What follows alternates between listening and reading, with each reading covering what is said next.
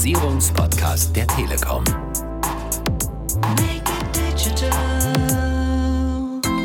Selbstverständlich arbeiten wir nach den strengen deutschen und europäischen Datenschutzrichtlinien. Das Hosting unserer Services erfolgt in hochsicheren Rechenzentren in Deutschland. Klarer Wettbewerbsvorteil, den wir auch ausspielen. Aber auch Verpflichtung für die Telekom, hier der verlässliche und vertrauensvolle Partner zu sein. Damit können wir uns auch differenzieren gegen zum Beispiel US-amerikanischen Hostern und Anbietern. Und damit herzlich willkommen zu Digitalisierung einfach machen, liebe Zuhörer, dem Digitalisierungspodcast der Deutschen Telekom. Nun, was sagt Ihnen der 25. Mai 2018? Ein Großteil der Hörer wird jetzt wahrscheinlich etwas zucken und viele blicken mit gemischten Gefühlen auf den 25.05. zurück, denn das war der Tag, seitdem die Maßnahmen zum Datenschutz gemäß der Europäischen Datenschutzgrundverordnung verbindlich anzuwenden sind. Klingt etwas sperrig, heißt aber nichts anderes als das, was bereits vor zwei Jahren als DSGVO in Kraft getreten war, musste nun final umgesetzt werden. Aber was musste wie, wo umgesetzt werden und was bedeutet das zum Beispiel für die Deutsche Telekom und deren Kunden? Das haben mir Dr. Klaus-Dieter Ulmer gefragt. Er ist Konzernbeauftragter für den Datenschutz bei der Deutschen Telekom und von ihm wollten wir wissen, wie hat die Telekom die DSGVO eigentlich als Projekt umgesetzt? Was waren von Kunden die häufigsten Fragen auf dem Portal Telekom hilft und was bringt die Zukunft? Denn ja, nach der DSGVO ist vor der E-Privacy-Verordnung. Was bringt die mit sich und was heißt das für uns? Was kommt da auf uns zu? Viel Spaß beim Interview. Guten Tag, Herr Dr. Ulmer. Hallo. Sie sind Konzernbeauftragter für den Datenschutz in der Deutschen Telekom. Und es geht heute um die DSGVO, um die Europäische Datenschutzgrundverordnung, um einen, ja, jetzt mal ersten Rückblick auf den 25. Mai 2018. Wie begehrt waren Sie in den letzten Monaten hier im Konzern? Ich kann mal sagen, hurra, wir leben noch. Als erstes vorneweg, wir waren natürlich sehr begehrt und zwar nicht nur in den letzten Monaten, letzte zwei Jahre haben wir ein sehr intensiv getriebenes Projekt im Konzern gehabt, was alle Unternehmensbereiche bis in die tiefsten operativen Ebenen betroffen hat, weil wir alles checken wollten und schauen wollten, dass wir auch ordentlich unterwegs sind. Und auch international auf europäischer Ebene haben wir sehr viele Themen angesteuert, weil alle Gesellschaften natürlich Teil dieses äh, Projekts waren. Insofern können wir sagen, waren wir äh, unter Dauerlast gelaufen und haben uns also auch dann schon sehr, sehr gefreut auf den 25. Mai in der großen Hoffnung, dass dann das Ganze etwas ruhiger wird. Was hat die Telekom getan oder was musste in der Telekom in diesen zwei Jahren bewerkstelligt werden? Also äh, zunächst ist es in der Tat so, dass eigentlich die grundlegenden Neuerungen gar nicht so umfangreich waren. Wir haben schon ein Bundesdatenschutzgesetz gehabt in Deutschland und Regelungen in Europa, die eigentlich vom Level her vergleichbar waren. Es gibt verschiedene An Anregungen, die sich jetzt weiterentwickelt haben, Anforderungen, die neu hinzugekommen sind, aber im beherrschbaren Umfang. Insofern war es für mich auch sehr überraschend, dass dann viele, viele Unternehmen erstmal gar nichts gemacht haben, wahrscheinlich weil sie sich darauf auf, ausgeruht hatten und dann kurz vor Torschluss, wie in Weihnachten so ähnlich, kommt plötzlich dann der Zeitpunkt, in dem alles äh, compliant sein muss. Ähm, ähm, was war da zu tun im eigentlichen Sinne? Im eigentlichen Sinne war mal zu prüfen, was steht eigentlich in der Datenschutzgrundverordnung drin und das zu matchen mit den eigenen Regelungen, die man hat in einem Unternehmen und gegebenenfalls daran anpassen dann Prozesse und Templates und solche Dinge ähm, und vielleicht auch Prozesse einführen. Es gibt einen neuen Prozess, Privacy Impact Assessment oder Data Protection Impact Assessment Verfahren, bei dem ich prüfen muss, welche Risiken mit einer ähm, Anwendung einhergehen und dann entsprechende Maßnahmen definieren muss. Eigentlich ein sehr guter Prozess, ist halt in vielen Unternehmen noch nicht implementiert. Das war sicherlich ein Schwerpunkt für viele bei uns. Wir haben so einen Prozess schon im Konzern seit vielen Jahren nach den Datenskandalen eingeführt. Also wir hätten an sich noch weniger zu tun haben müssen. Andererseits natürlich haben wir gesagt, bei der Gelegenheit gucken wir alle Systeme an. Ich glaube, das haben die wenigsten Unternehmen tatsächlich auch gemacht. Und es hat auch unglaublich viel Aufwand produziert, weil wir tatsächlich viele, viele tausend Systeme einzeln angeguckt haben, mit Blick auf die, auf die Gestaltung der Systeme, auf die Dokumentation, auf die Weiterentwicklung und, und, und. Und haben also auch an dieser Ecke Voll Compliance des Konzerns gedreht und nicht nur an dieser, wie ich sage, Readiness, also die Prozesse müssen da sein. Können Sie abschätzen, wie viel Aufwand das auf Ihrer Seite war?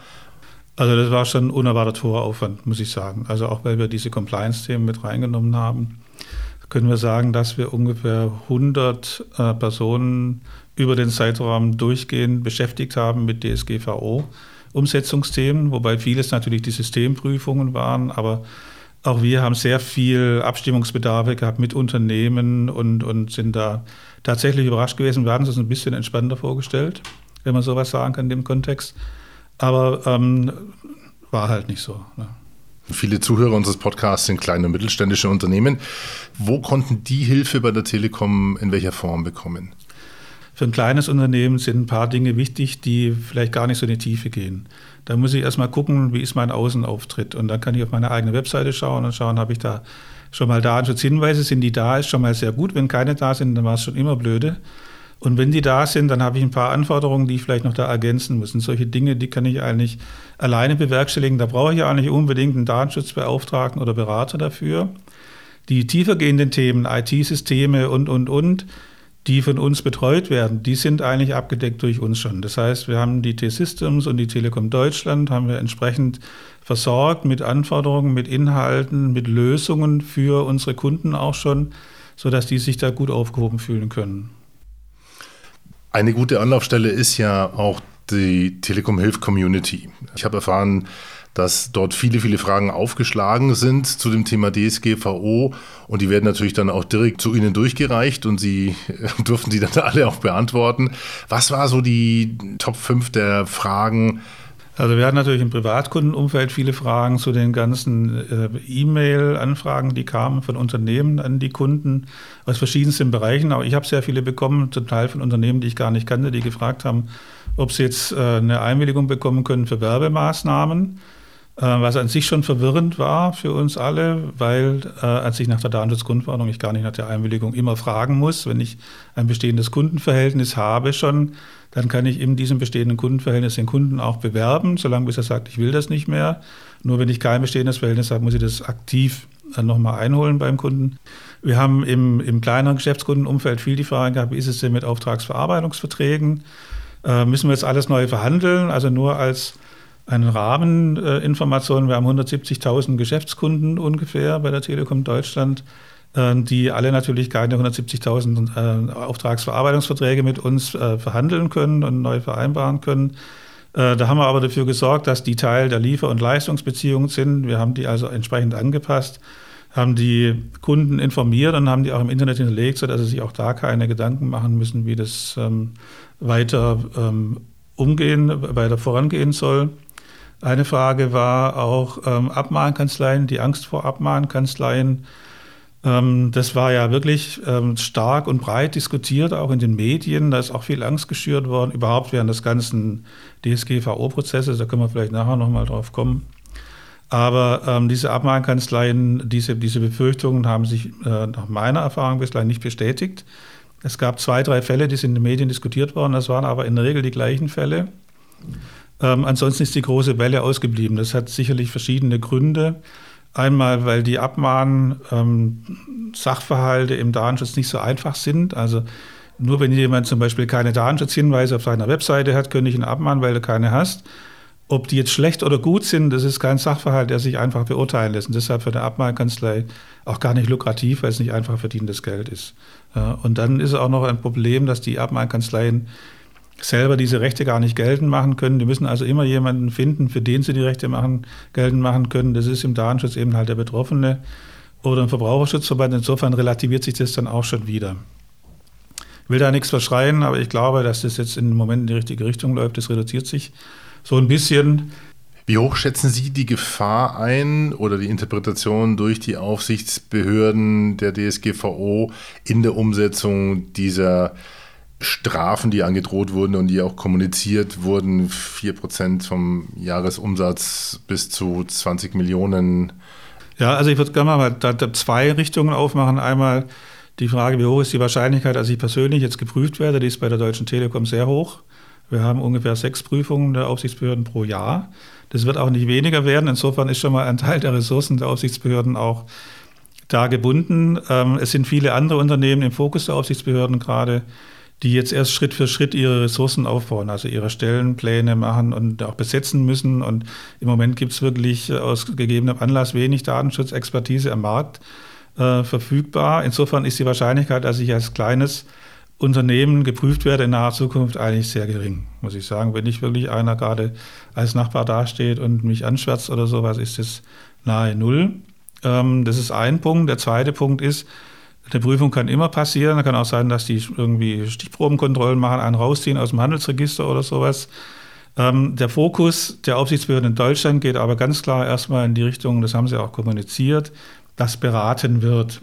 Beraten, etwas richtig zu machen und den Unternehmen zu helfen, äh, den richtigen Weg auch einzuschlagen. Das heißt, das Bußgeld ist erst dann die zweite Keule. Ähm, die Gefahr von Bußgeld ist nur dann da und auch sicherlich konkret da, wenn Sie feststellen, dass da jemand sich gar nicht gekümmert hat oder jemand gesagt hat, ist mir gerade quietschegal, was da passiert.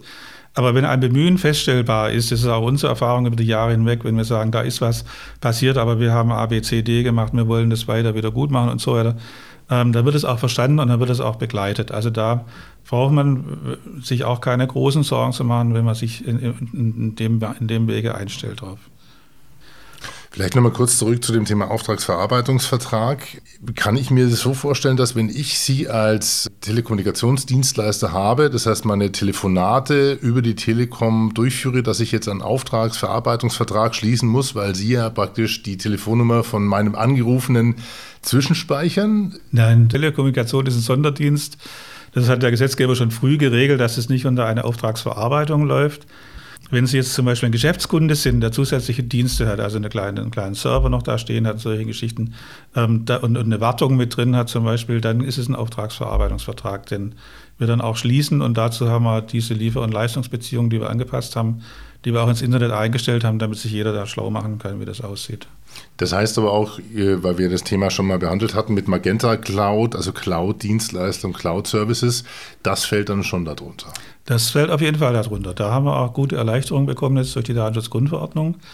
Da war es ja bislang so, dass die Auftragsverarbeitungsverträge alle ähm, mit Schriftformen unterzeichnet werden müssen. Also jeder musste handschriftlich seine Unterschrift drunter setzen und dann haben wir viel hin und her gefaxt. Und das ist natürlich bei modernen Cloud-Diensten, wo ich äh, spontan einen Dienst ordern möchte für zwei, drei Minuten oder für einen Vorgang oder für ein paar Stunden oder Tage, ist es natürlich schwierig sowas. Und das hat die Datenschutzgrundverordnung erkannt und hat gesagt, wir brauchen es nicht mehr, es reicht Textform, also E-Mail-Bestätigung oder Online-Formular. Oder in manchen Fällen machen wir das über eine digitale Signatur, eine einfache digitale Signatur. Das reicht vollkommen aus, also da ist es etwas einfacher geworden. Jetzt haben wir ein paar Tage nach dem 25. Mai. Hat Dr. Ulmer und äh, sein großes Team jetzt erstmal Urlaub? Ja, wir hatten uns irgendwie sowas schon gedacht. Ähm, es war schon ein richtiger Aufwand, aber leider hat es jetzt nicht nachgelassen. Also es ist, zum einen ist es so, dass natürlich eine große Zahl von Unternehmen und äh, Institutionen das einfach nicht geschafft haben, zum 25. auf den Punkt hinzukommen. Das heißt, diese Abstimmungsbedarfe, die wir haben, ähm, die haben sich weiter fortgezogen. Dann haben wir jetzt angefangen, diese Rechtegeltendmachung, die wir auch bedienen müssen. Und die Nachzügler kommen jetzt auch, die merken, opla, da ist am 25. was passiert. Da müssen wir noch schnell zur Telekom gehen und die fragen, wie wir das denn jetzt äh, regeln können. Ähm, und das Tagesgeschäft, was jetzt nach der DSGVO sich ausrichtet, also alles, was wir da vorbereitet haben, ist jetzt am Rollout gewesen. Das heißt, da kommen dann auch die Fragen von den Fachseiten zurück. Äh, sagt mir doch mal, wie ist das da gemeint? Wie muss ich da mit umgehen und, und, und. Also es wird sich wohl noch ein bisschen hinziehen. Wir haben bei uns jetzt auch parallel noch ein weiteres Projekt laufen. Das heißt, äh, Datenschutzgrundverordnung Readiness Check. Das heißt, wir haben gerade auch noch ein großes Audit über den Konzern in Europa laufen, was uns weiterhin beschäftigt hält, wo wir dann bis zum Jahresende feststellen wollen, ob die Erfahrungen, die wir über das Projekt gesammelt haben im ersten Teil, auch stimmen und wir dann wirklich sagen können, zum 25. waren alle Gesellschaften in Europa ready. Dieser Readiness-Check, wie kann ich mir den vorstellen? Können wir den grob skizzieren hier im Podcast, ähm, aus welchen Elementen der besteht, damit ich als Unternehmen, als kleiner Mittelständler ein Gefühl bekomme, bin ich ready oder? Ja, Also zumindest im Ansatz können wir das mal versuchen zu skizzieren. Ähm, das sind die, die wesentlichen Fragen, die sich aus der Datenschutzgrundverordnung ergeben. Da geht es nicht darum, dass jedes einzelne System jetzt compliant ist mit jedem Bit und Byte, was da verarbeitet wird, sondern die Aufsichtsbehörden haben auch Kataloge rausgegeben dafür, die kann man auch nachschauen. Ich weiß zum Beispiel, die bayerische Aufsichtsbehörde hat so einen Katalog eingestellt ins Internet, kann man sich also da angucken und runterladen. Im Wesentlichen geht es um die Frage, sind die, die Prozesse, die die Datenschutzgrundverordnung verlangt, rudimentär vorhanden, würde ich mal so sagen. Also äh, da geht es ja viel um Einwilligung. Wenn ich irgendwo eine Einwilligung brauche, habe ich eine Lösung dafür, dass ich die Menschen nach ihrer Einwilligung frage. Das Zweite ist im Wesentlichen Transparenz. Ähm, die Menschen müssen informiert sein darüber, was ich mit ihren Daten mache. Also Frage, habe ich einen Datenschutzhinweis auf meiner Webseite, in dem drin steht, ähm, dass die, welche Daten ich verarbeite, auf welche Art und Weise ich die verarbeite und, und, und. Ein drittes wichtiges ist zum Beispiel Privacy by Design, Privacy by Default. Heißt also, Datenschutz muss mitgedacht werden bei der Entwicklung von neuen Produkten, Systemen. Wenn ich sowas selber nicht mache, dann kann ich das abhaken. Wenn ich sowas mache, als kleines Unternehmen auch, dann muss ich mich fragen, habe ich eine vereinbarte Vorgehensweise und kann ich die im Zweifel auch irgendwo zeigen? Ähm, die sicherstellt, dass ich den Datenschutz immer mitdenke. Das muss jetzt nicht der Datenschutzbeauftragte sein, aber ich muss halt irgendwo sagen, ich denke über den Datenschutz nach, wenn ich etwas entwickle, damit sich es nachher auch spiegelt in dem Ergebnis meiner Entwicklung. Also so, das sind so diese Grundpfeiler, die da sein sollten. Und wenn ich da was habe, bin ich eigentlich schon ganz gut unterwegs.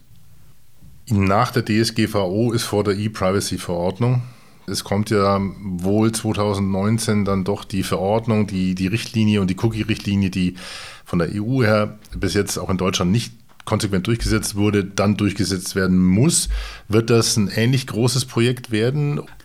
Ähm, das Problem bei der E-Privacy-Verordnung aus unserer Sicht liegt eher darin, dass die aufsetzt auf einem Verständnis von vor 20 oder 30 Jahren ähm, um, im Umgang mit Daten nicht berücksichtigt, dass wir heute in der Lage sind, viel höhere Sicherheitsstandards zu liefern und viel bessere Methoden haben, die Daten von Menschen auch zu verfremden, damit die nicht gefährdet sind, wenn wir die Daten weiterverwenden. Das heißt, da sind Verbote drin, zum Beispiel gerade bei der Weiterverarbeitung der Metadaten, die dazu führen, dass bestimmte Lösungen, die auch im Sinne der Verbraucher sind und sein können, gar nicht machbar sind in Zukunft. Und wir kämpfen gerade dafür, dass wir sagen, mach das Tor nicht zu, sondern lass es auf.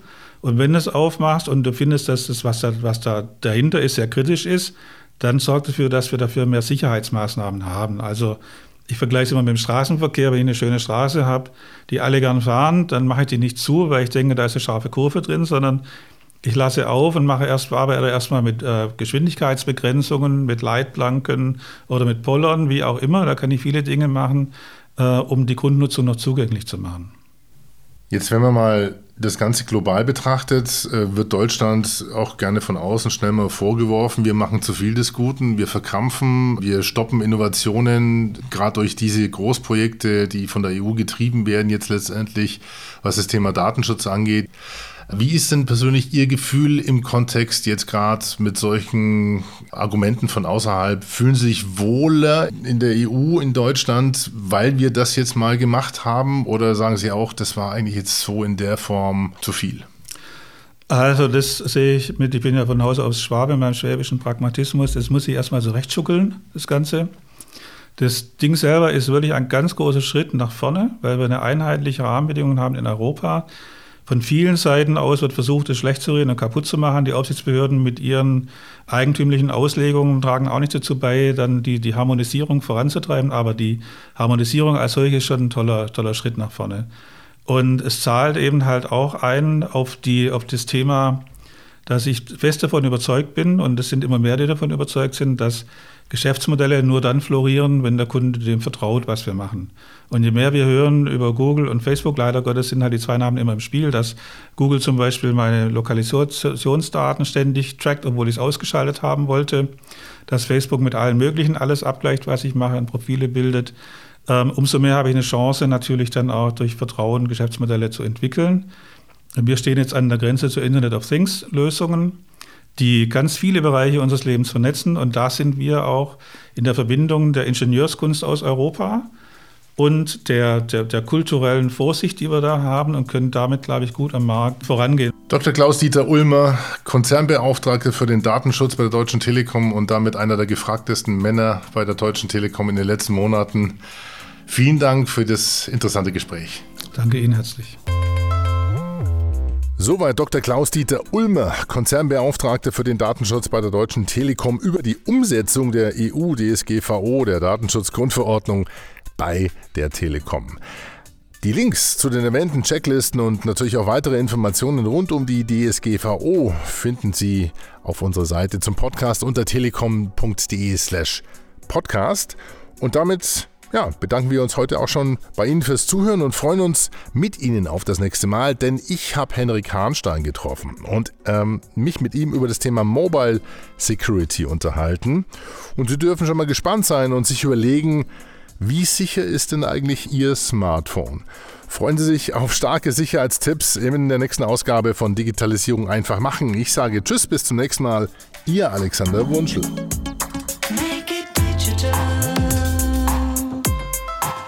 Digitalisierung. Einfach machen.